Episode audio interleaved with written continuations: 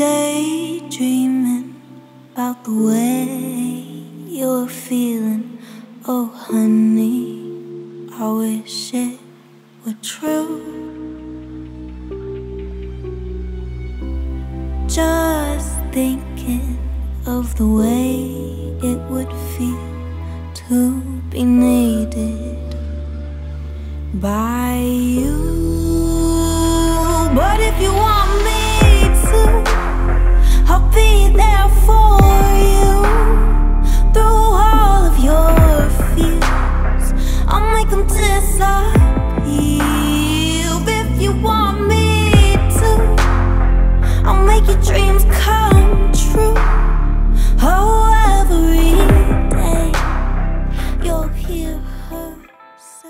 Hello, everyone, and welcome to Living in the Limelight.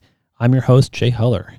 As a quick reminder, please follow us on Instagram at Living in the Limelight Show and check out our website at livinginthelimelight.com. And of course, you can find our podcasts at almost all of the major streaming services. Every week, we feature another conversation with a stage performer where we delve into what makes them tick and hopefully get a little glimpse into some of the behind the scenes action. Ella Greenbaum, artistically known as ellakate, is an alternative pop singer songwriter born, raised, and based in Atlanta, Georgia. Growing up with musical parents and a knack for creating and performing, ellakate found a passion for music that went beyond forcing her brothers to listen to her melodies as a child. She has written hundreds of songs since her childhood, exploring topics that coincide with the journey of growing up and finding love, filling piles of notebooks in her room with song lyrics. ellakate's songs recount stories and experiences that may not have happened to her, but are inspired by events that have impacted her. Her voice has been compared to a young Amy Winehouse, showing her vocal prowess, honest and sensual, with a hint of innocence.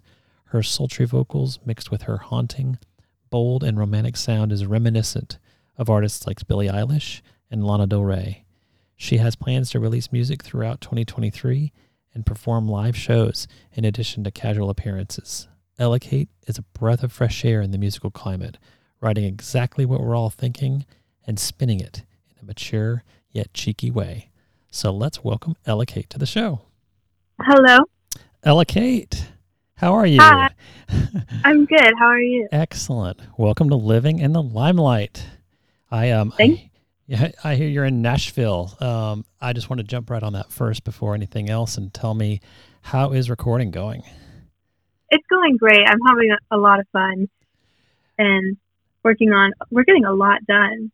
That's so amazing. I'm here for I'm here for five days, and we're recording four of those days.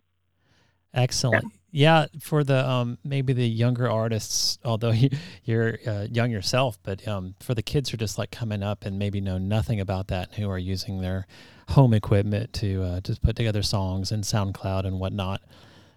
Kind of walk us through. Um, I'd love to know this myself. I've never actually been into a music recording studio. What what is it like? Is it an inspiring environment? Is it intimidating? Is it artistic? Um, do you have a go-to place that you like to use? Some people you always work with? What's just kind of paint the picture of what the recording process is like in a studio? Um, for I personally don't find it intimidating. I can see how it would be intimidating to some people. But I think like if you're there for a few hours and stuff, you may feel kind of nervous or Mhm. uncomfortable the first hour, but it it'll wear off. And whoever you're recording with, you'll kind of warm up to each other. I'm recording with um, a producer, and his name is Alex Devore, and he's he's really awesome.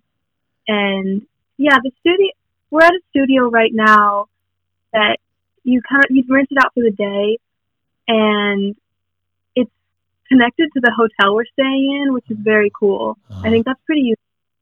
I've I've recorded in different places, but this one is the most often one I've used, and it's cool. It has these random like old things in it. Like there's this old shoe mold and this random like old doorknob attached to a place with no door. So that's pretty. That's pretty interesting. Yeah, no kidding. I mean, are there um, uh, old musical instruments in there and just things that are laying around that you might want to pick up and go, hey, I've never played the mandolin before, or you know whatever the case may be, or is it kind of a more of a sterile environment and uh, you go in and do your thing and kind of like you said, go to the hotel or go over somewhere else and and get the the juices flowing about your creativity again, or how do you find this place? So I'm having a little bit of trouble hearing you. Okay, let me turn me up just a little bit and see if that helps. I try not to overwhelm the listeners with my voice because you're the the voice that's important. Can you hear me better? uh, yeah, that's better. Okay, sorry about that. I was trying to just imagine as you described the the doorknob and whatnot. As I'm trying to put this place in in my head and for everyone else is is this would you say like a typical um, studio recording environment that we would envision where the console is there and you're in the booth area you're doing vocals one day maybe and then some you know you're mixed with some musicians in another room another time or how is this um, layout going and how what's your process like yeah it's what you would kind of imagine. There's a vocal booth that's next to the all the like fancy equipment stuff. Um, right now we're just using like computer stuff. Well um, alex plays keyboard and he played keyboard. But the first song we worked on, he played the keyboard, but he's going to send it over to his friend who plays guitar, and then his friend will play guitar on it and send it back. Uh, And like, yeah.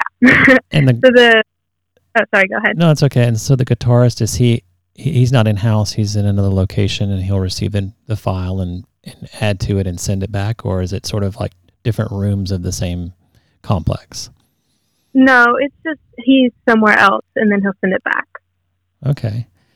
Yeah, it's funny because I've seen um, artists who have done music videos, um, and I guess through the end of COVID and whatnot, when everyone was in isolation, actual music videos and songs were recorded that way, where the pieces were just put together as if the people were together.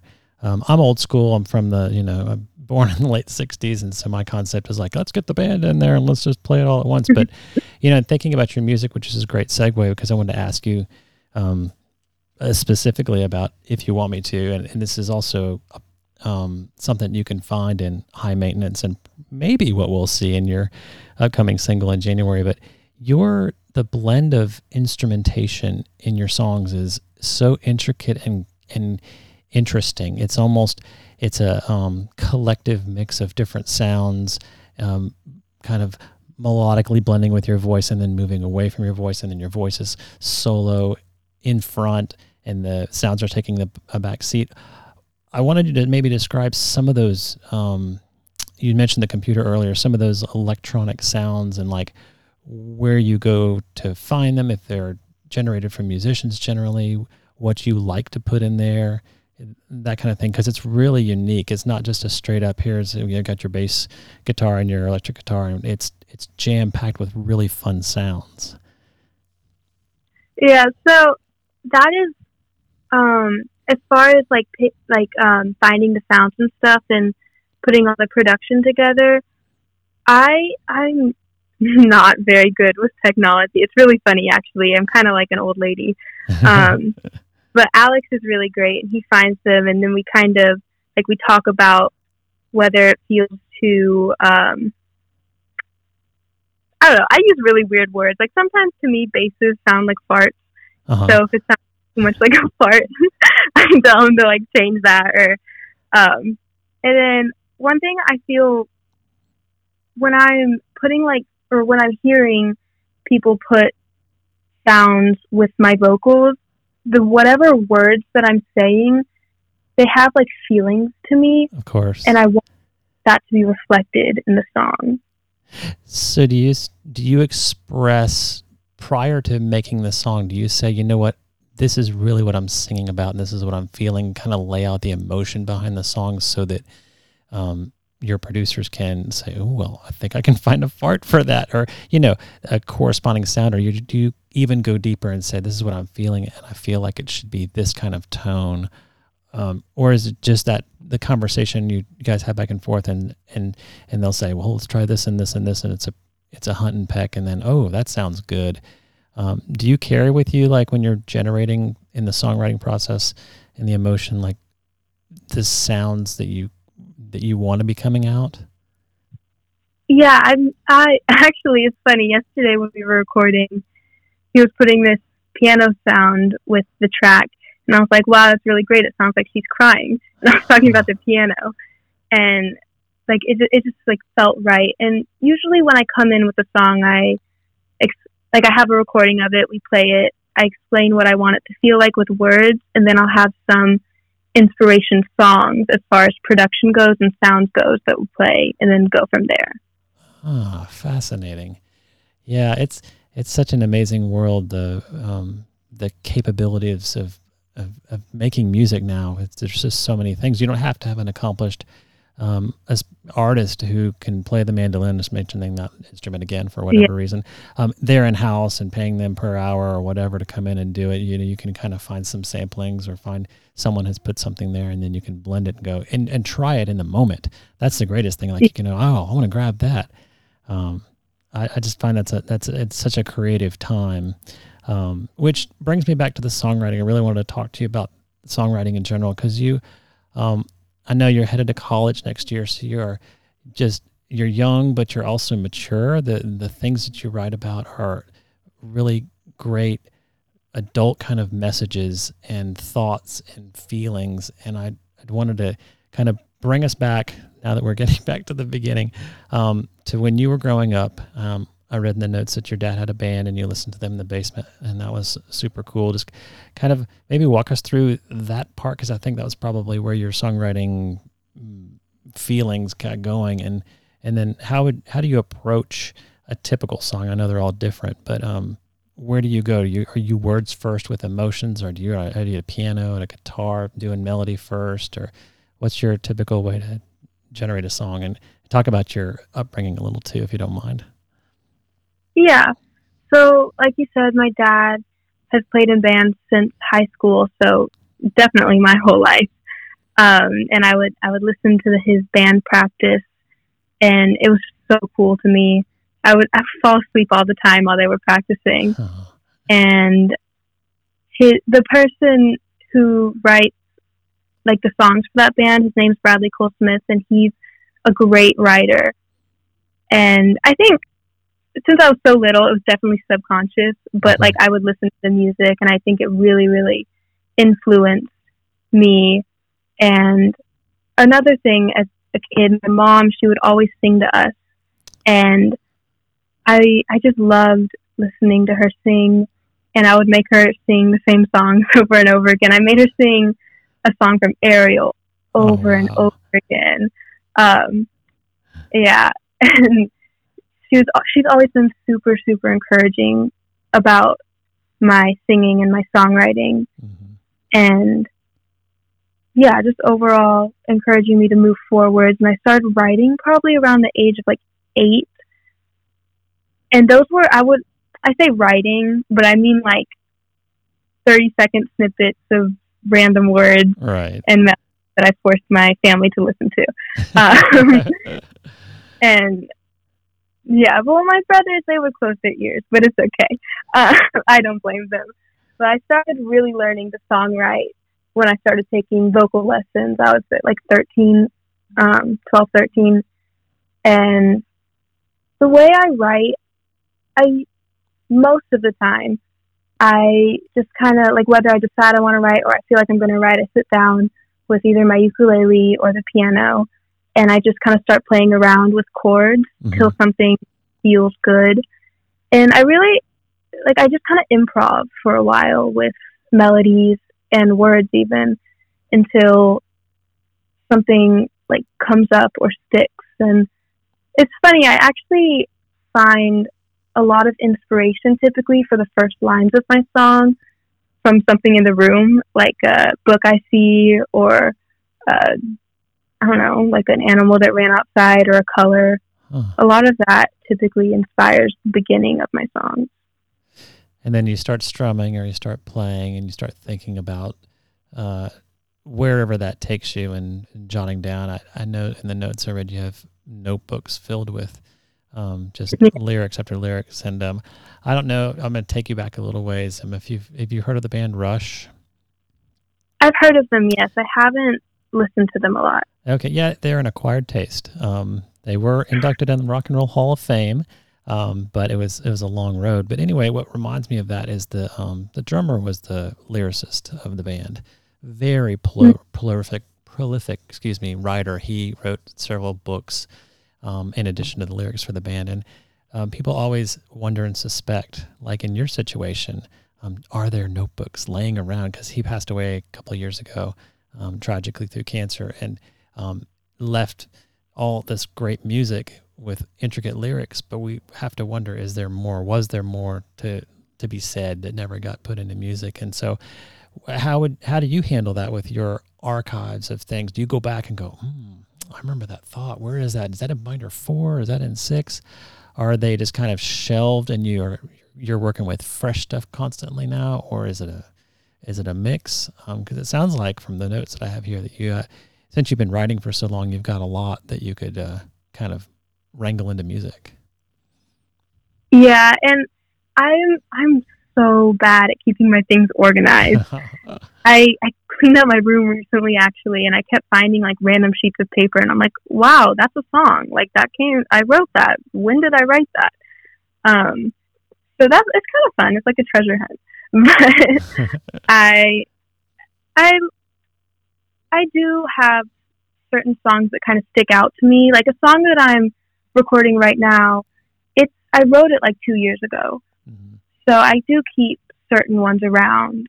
But I think, I think all artists kind of feel this way, or at least a lot of artists feel this way. But the most recent stuff is like your favorite and then you kind of move past old stuff or I don't know. At least I do.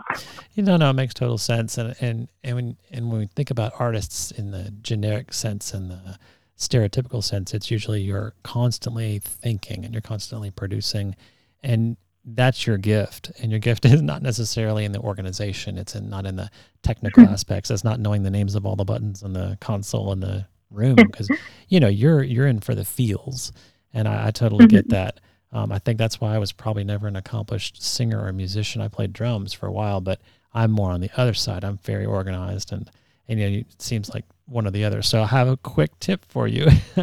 um, I have to ask you this as a as a typical teenager: Are you pretty attached to your phone? Yeah. Okay. um, one thing you could do to just preserve you and and the world um, potential to hear what you've got to say is um, just take your camera out and scan all of those pages, and they'll all be at least in one place. They'll all be on your phone. so, yeah, that's really. Yeah, that's my my wife taught me that. She's like, look, you can scan with your your iPhone and you can keep documents, and so I'm like, okay, yeah, absolutely. that's cool. Yeah. Thank you. Oh, no worries. Um, so friends, family, are you like like rock star walking around school and your your friends are like, "What's next? What's next? I can't wait to hear." And they're in the front row at your shows. I mean, do you have a really good core um, support group? I, my friends and family are super supportive, but I I'm actually my circle's pretty small. I'm not the most like naturally outgoing. Not like I'm always open to meeting new people and I love meeting people. I just I tend to have a bit of a smaller like inner circle. Mm-hmm. Um, and they're like it's not that many people, and I tend to share like the whole process with a lot of them. So like when I write the song, I send it to them. It's starting to get produced, I send it to them, and then it's finished getting produced, I send it to them. So I think they get really excited about the whole process as well because it's it's fun, it's exciting, and yeah, I have. They're very supportive, like just encouraging and positive, and I'm really, really lucky in that sense. Yeah, you know, it's funny. You remind me a little bit. Um, I don't know if you know of um, Wilkes. He goes by Wilkes, like like you have a stage name. Um, his real name is Jason Wilkes. He's actually a neighbor of mine, but um, he was on The Voice and um, is is kind of doing his thing too in music. But that's his that's his deal. Is he loves the spotlight when he plays and when he makes music, but naturally is a sort of um, just quiet person and and and with his small group too. And so I, I think that's kind of it's nice because you you can let everyone else be the loud and and whatever else, but um, you know that allows you to be more introspective. And uh, I I would love to get previews of your songs if I could get in that circle. I love to see music in its generation, like uh, just when things are evolving, and uh, I, I, just think that's amazing because then you get the the freshness um, before everything is sort of polished up, and you can hear what's behind it. Um, I pulled out a quote from the notes that you had written. Um, I wrote down, "Failure is the best teacher," and uh, I love kind of using the artists that I speak with as um, to way to impart wisdom on um, anyone who wants to make uh, any sort of living in the arts or on a stage because it is trying and there's lots of um, ups and downs um, is what I've been told. So can you speak a little bit to maybe the failures that you've had and what you've learned from them and, and why that philosophy sort of is a good one for you to hold on to? Yeah. So when I say failure is the best teacher, it comes from kind of like my past self where I used to be very, very like much a perfectionist and I wanted everything to be done right. So much to the point where I was afraid to try certain things. And if you're afraid to fail, you're never going to like get anywhere. And failures I think I don't think failure is a negative thing. I think that every opportunity presents itself in different ways and it's easiest for me to talk about it in a sense of fencing because that's where I first learned it. So if I have a competition where I um did we talk about fencing yet? We haven't, so thank you for bringing it up. Oh god. well, I'm a fencer. Um, I'm an athlete. I have been fencing for 10 years and I love it. So. Well, let's let's stop there and tell tell us why you love it and tell us about it because I mean, I'll give you my my vision is again like I was telling you what I think music recording studio looks like. I you've got the helmet on with the grid in the front of your face so you don't get poked in the eyes and you've got some white clothing on that's probably fairly padded. You have specific stances you have to be in. Your other arm i think has to be behind your back. Um, you slide forward and backwards. Um, and i think that there's a um, little thing at the end of the saber. Is it called a saber or a sword? Um, that is makes it not lethal. But uh, am, what beyond that or am i wrong and take us through like tell you know when did you get into it and what it means to you and your future with it and all that? So there's there's three types of fencing. There's epee foil and saber. Okay. i do saber fencing where um so the saber is different for saber fencing like they don't have the thing on the top of it it's uh because you can hit with like the whole saber. For foil and epee, you can only hit with the tip of the saber, which is why there's a little thing on it. Oh. And none of the sabers are sharp. Like it's not dangerous like that. Mm-hmm. Um, the main like differences is the target area. So foil you can only hit on the chest. Epee you can hit everywhere, and saber you can hit anywhere from the waist up. Okay. So okay, I do saber, and I started fencing. I really started fencing just because my older brother was doing it. He did a camp and he won the tournament at the end of the camp. So he started fencing. And then I just, I was there all the time waiting for him, my younger brother too. Uh-huh. And one day we just decided we were going to join practice and we did, and it stuck. oh, wow. And so you've done competitions all along the way and you have taken many, many, many classes. Do you do any teaching with it? Um, and sort of where, where do you see that um, for next year and on down the road for you? Uh, yeah, I've been competing really the whole time I've been fencing, and it's been such a wonderful experience. Not only all like the lessons I learn in competitions and like about myself and kind of about like life and processes and goals in general, mm-hmm. but like I've gotten to travel to so many places. Like I've gotten to go to World Cups, so I've been to other countries and seen other cultures and I really like trying foods from other countries. Oh yes. Yeah, I think like you could. I it's really cool to be in a room with people from like over ten different countries. Like that's super cool.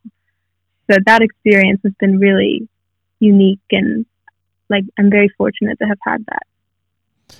So, um, I think I saw in the notes that you're looking to go to Notre Dame next year. They have a fencing. Would it you'd be on the fencing team exactly, or a club, or uh, are you going to scale it up or scale it down, or kind of keep it mixed in? Because I I don't see music ever ever going away for you, and I hope um, it would blossom into something really big for you. But for for now, what I see is that the fencing is really strong and the music is really strong and probably you have a social life and your family so you're balancing all these things. But um, next year you're going to have some classes to take and whatnot.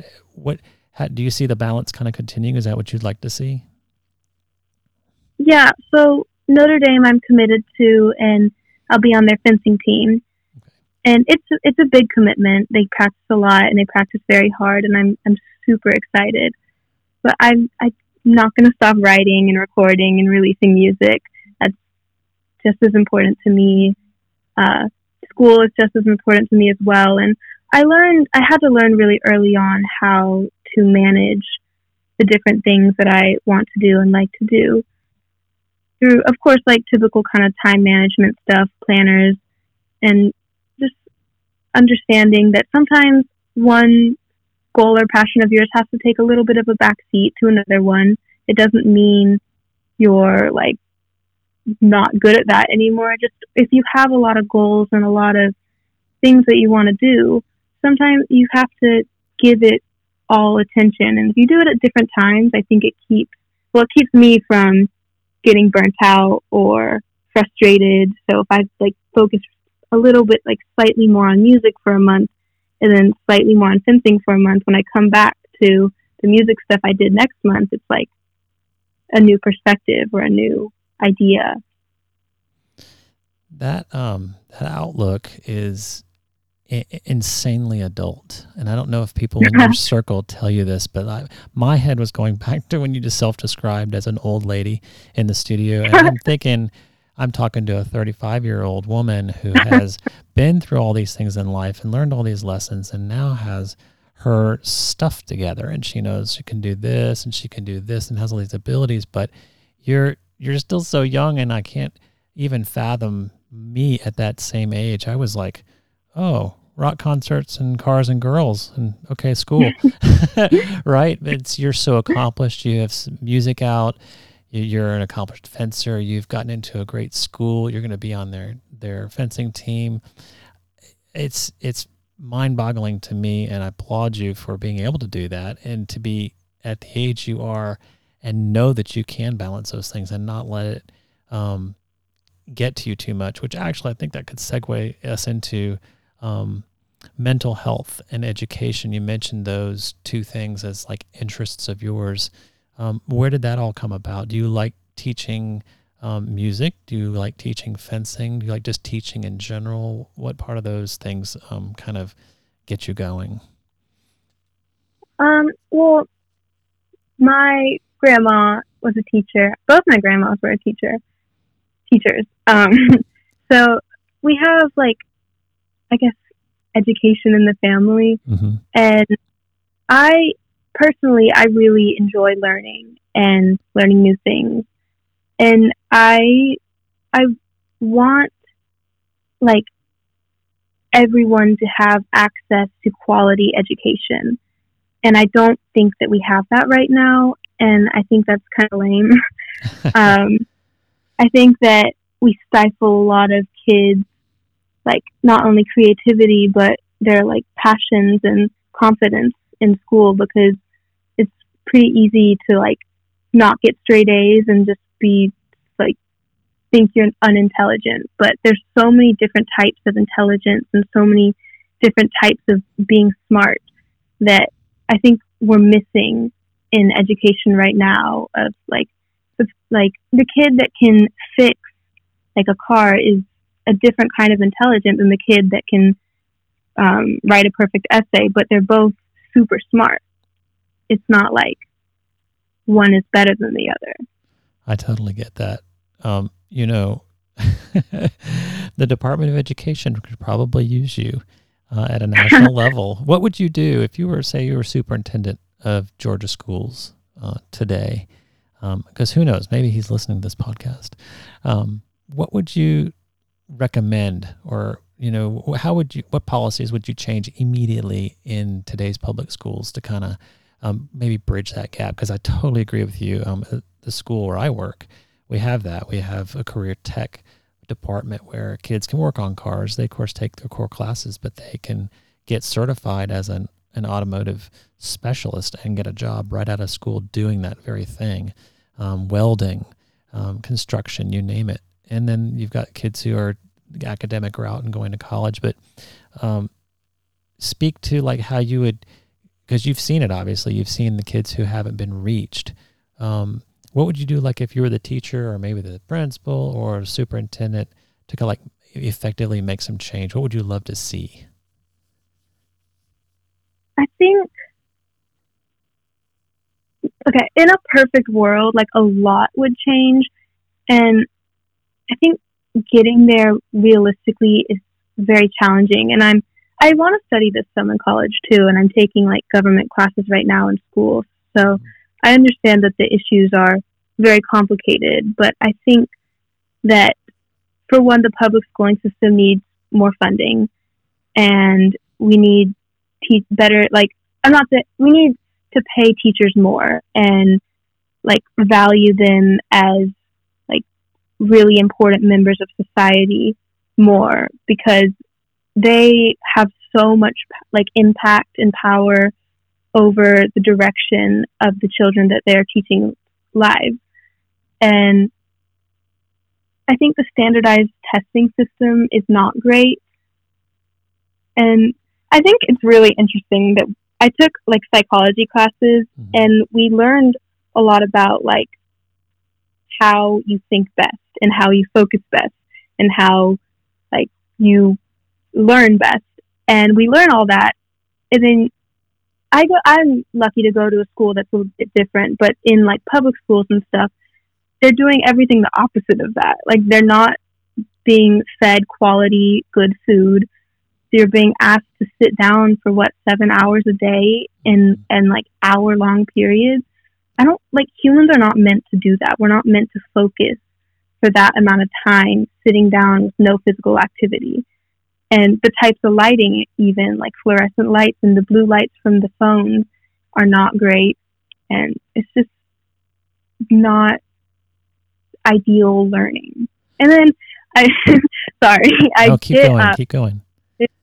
uh, like I find it really interesting how it's common to tell people in their job when they go work for eight hours to go home and step away and talk with their family and get outside, go for a run.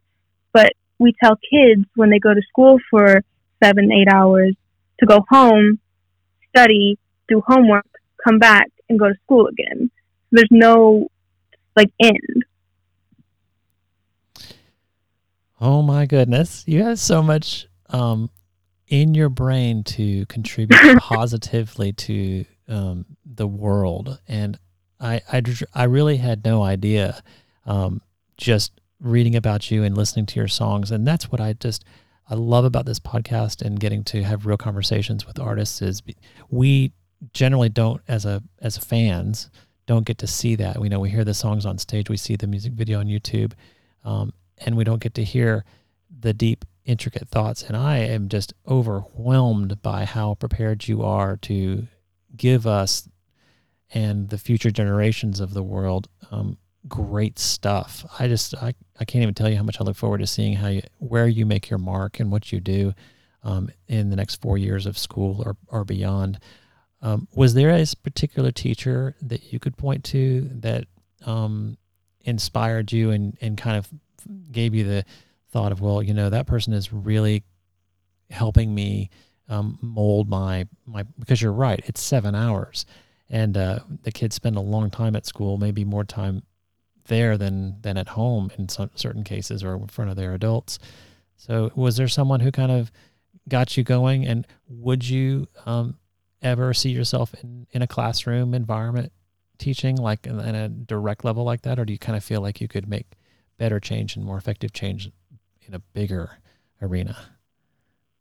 I think that if, in order, if I wanted to, like, of course I want to, but like if I were to pursue, um, like creating bigger change, I think it would be very important for me to spend time first in the classroom with kids to really get like first experience on what's going on, because then I'll have a better understanding of like what really needs addressing. Mm-hmm. Um, I would honestly, I've had so many great role models in my life. Like I mentioned, my grand my grandma was a teacher, and she she's she was a different kind of teacher too. She was very hands on, and I think hands on learning is important for a lot of kids, like a lot more than we think. Mm-hmm. And my mom, she's very passionate about education as well, and she has taught both me and my brothers, like all our lives, that um, not like how we do in school does not define us. How like those specific things, and really made sure we knew like the value of learning rather than just getting good grades. Mm-hmm. And she taught us like how to learn really. Um, my older brother, he he's at Duke right now, and his journey to get there was like it was unique, but he he worked really really hard. And I've seen a lot of people do really well in school, and I've seen a lot of people not do really well in school. So Yeah. my uh, Go ahead. advisor for the past four years at my school right now, which is the different kind of school. Uh, she's she really really inspires me. I can tell she has such a passion for teaching and cares about all the kids like individually, and I think that's really special. That is great to hear because um, I know in certain schools the advisors are sort of overwhelmed, the counselors, and there's so many kids. And I'm I'm so glad to hear that you've got like a personal connection because they're they're making like they're bridging that gap for you and helping you with deadlines and and whatnot. And and looks like to me to have to be having real conversations with you about you know where you want to be and what you want to do. And um, I love to hear that. Oh my goodness, yes. Um, let's move a little bit back into music. Um, do you have uh, certain go-to gear items? Like it, it seems like when I talk to people, they're either one camp or the other. They're like, oh yeah, I just you know I got this I got this guitar at a, at a garage sale or whatever, and I've been using it. And when it when it breaks, I'll get another one. And there's others that are like more gear heads that are like, I've been using Fender Strat since the day I was born, and you know whatever. And they're encamped in the things that they love. Are you particular about certain brands or certain types of things, or is it just um, whatever does a job? Right now, I'm definitely not super particular, but I have I have a feeling like as I get older, I'm going to become um, pretty particular. My dad is super particular, and I think I think I just need to learn more in order to become pretty particular. Yeah, I think what what happens is as you play the various instruments, um, you'll notice which which tone suits you the best because they do they do vary, especially in guitars, and um, I, I, that probably will happen because you're right. It seems like um, the younger artists out there like I'll play what I can get my hands on, and the other older ones are like I've been playing this one and I just love it. I wouldn't go anywhere else. So I was just curious. I always like to ask that question because um, I love to hear the different the range of answers. Um, so we have college coming up for you. We have um, music that will continue. Um, can you tell us a little bit about "It's Not My Fault"? Uh, maybe where the song came from originally, what we can kind of expect. That's going to drop on um, January thirteenth, is what I've got in my notes. Kind of Yeah. um, yeah, paint that song for us because obviously we can't hear it yet. But uh, if you can describe it um, and tell us a little bit about it and where it came from and maybe um, what you like about it and whatever, um, that would be awesome for us to hear because then we can expect its uh, arrival on the 13th. Yeah, so I I love this song, and it's it's very different. I would say from If You Want Me to. I mean, it's still like me, but it has it has a bit more of a rock feel, and it's very straightforward, So it's basically a song that I wrote after my friend, who had been a friend for like a few months, confessed their um, feelings to me. hmm And when I first met them, I told them, like, we had a whole conversation about how I was not looking for anything. I would not be looking for anything anywhere in the future. And they're like, okay, cool. Yeah, we're just friends. So when they, like, wrote this long, heartfelt thing about how they really like me, I was like, I mean, no, because, yeah, no. And I wasn't, like, mean about it then. Right. Um, so I said no, but and that's all fine until they were so upset. Like they were so upset after that, and I was like, "This is not my fault." um, so it's kind of like I don't know. We weren't friends after that either. It was like they couldn't get over. I don't know. I just I, it's kind of a um, song about my annoyance. Um, I, I I was just very frustrated with the situation because like I established what was there and you didn't listen, so like you did this to yourself. Um, No, yeah, you yeah, were, I- go ahead. yeah, You were super clear about it, and it's so funny because the same thing happened to me. The very same thing happened to me, and I, you know, I'm not um, connected with that person anymore. And of course, I went on to much greener pastures, and I'm happily married and all that. But it's one of those things like, and it's it's a great topic for a song because it's universal, and I think a lot of people face it. And I I, I like your approach of it because it's coming from integrity and it's coming from honesty. You you said you declared how you wanted it to be from the beginning, and um, it it's a it's a difficult line to cross because when someone crosses it with um, with passion and they really want it to happen, and then they're turned away, it's it's a big disappointment. And however they deal with it is on them, and that brings us to the title back to you of it's not my fault because you were there the whole time with it, and uh, I, I'm looking forward to this song. It'll it'll have a special meaning for me. That, that is great. Okay, so we're looking at ellakate in ten years. What might you be doing? What would if you have the crystal ball? Um, and I know there's a lot to learn. There's a lot of experiences, so th- this is not a guarantee on what it'll be. But if you just took yourself today and took the things away that um, you know just detracted you from your from your dreams, ideally in 10 years, what would you love to be engaged in and doing? ten years. Okay, I'll be twenty eight in ten years. Um, wow. uh-huh. I I would love to have gotten like performed a lot, maybe even have gone on tour. I think that'd be the coolest thing ever. I would love to have created a lot more music and like developed as an artist more, just learned more about songwriting as a craft and worked with lots of other musicians and learned from them. I would I I really hope that I am like in a career in music. Um, Easily could happen, in my humble opinion. thank you. Uh, yeah, so that's the dream. Um, yeah, I want. I hope that I am so passionate then about like spreading education and mental health awareness, and if I have some sort of platform and voice, like using it to spread knowledge about those sorts of things, and just keep sharing my stories and music. And oh, it would be so cool to do um, music videos too, or even like song long songs with like like um Taylor Swift did with the ten minute version, mm-hmm. like short films like that. That would be crazy. That would be so cool.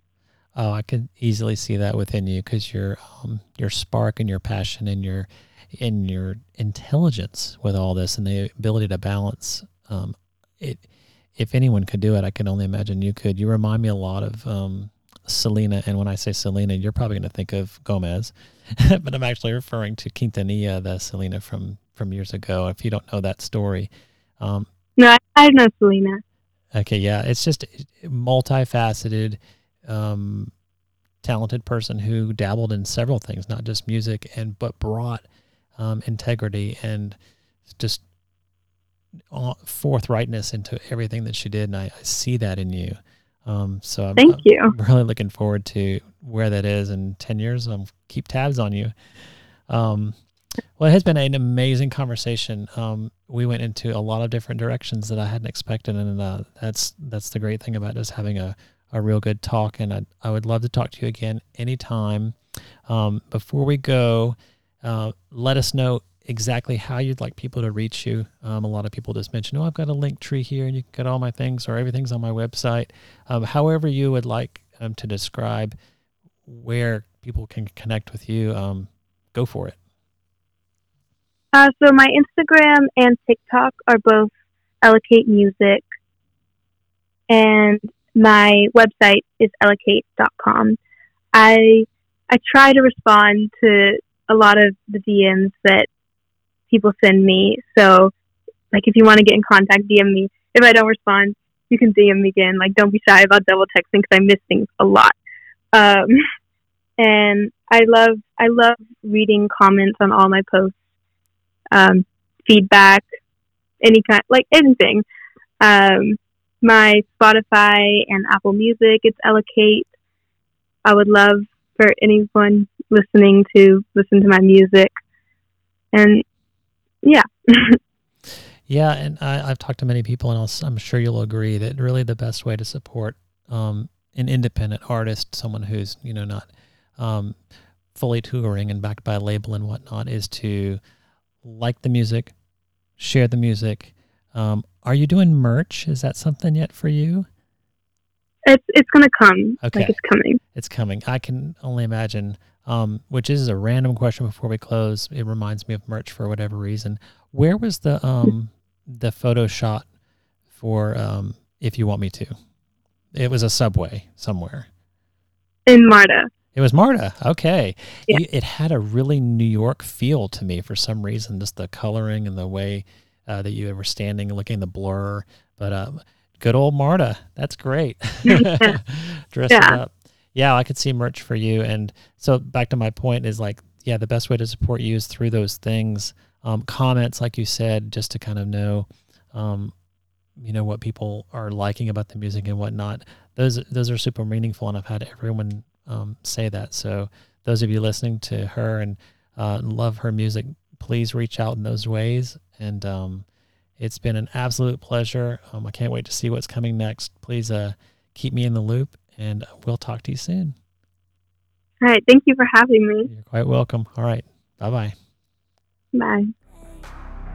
You'll hear her say how she loves you.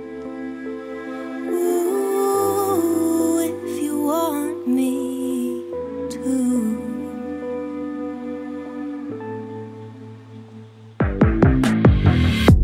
Maybe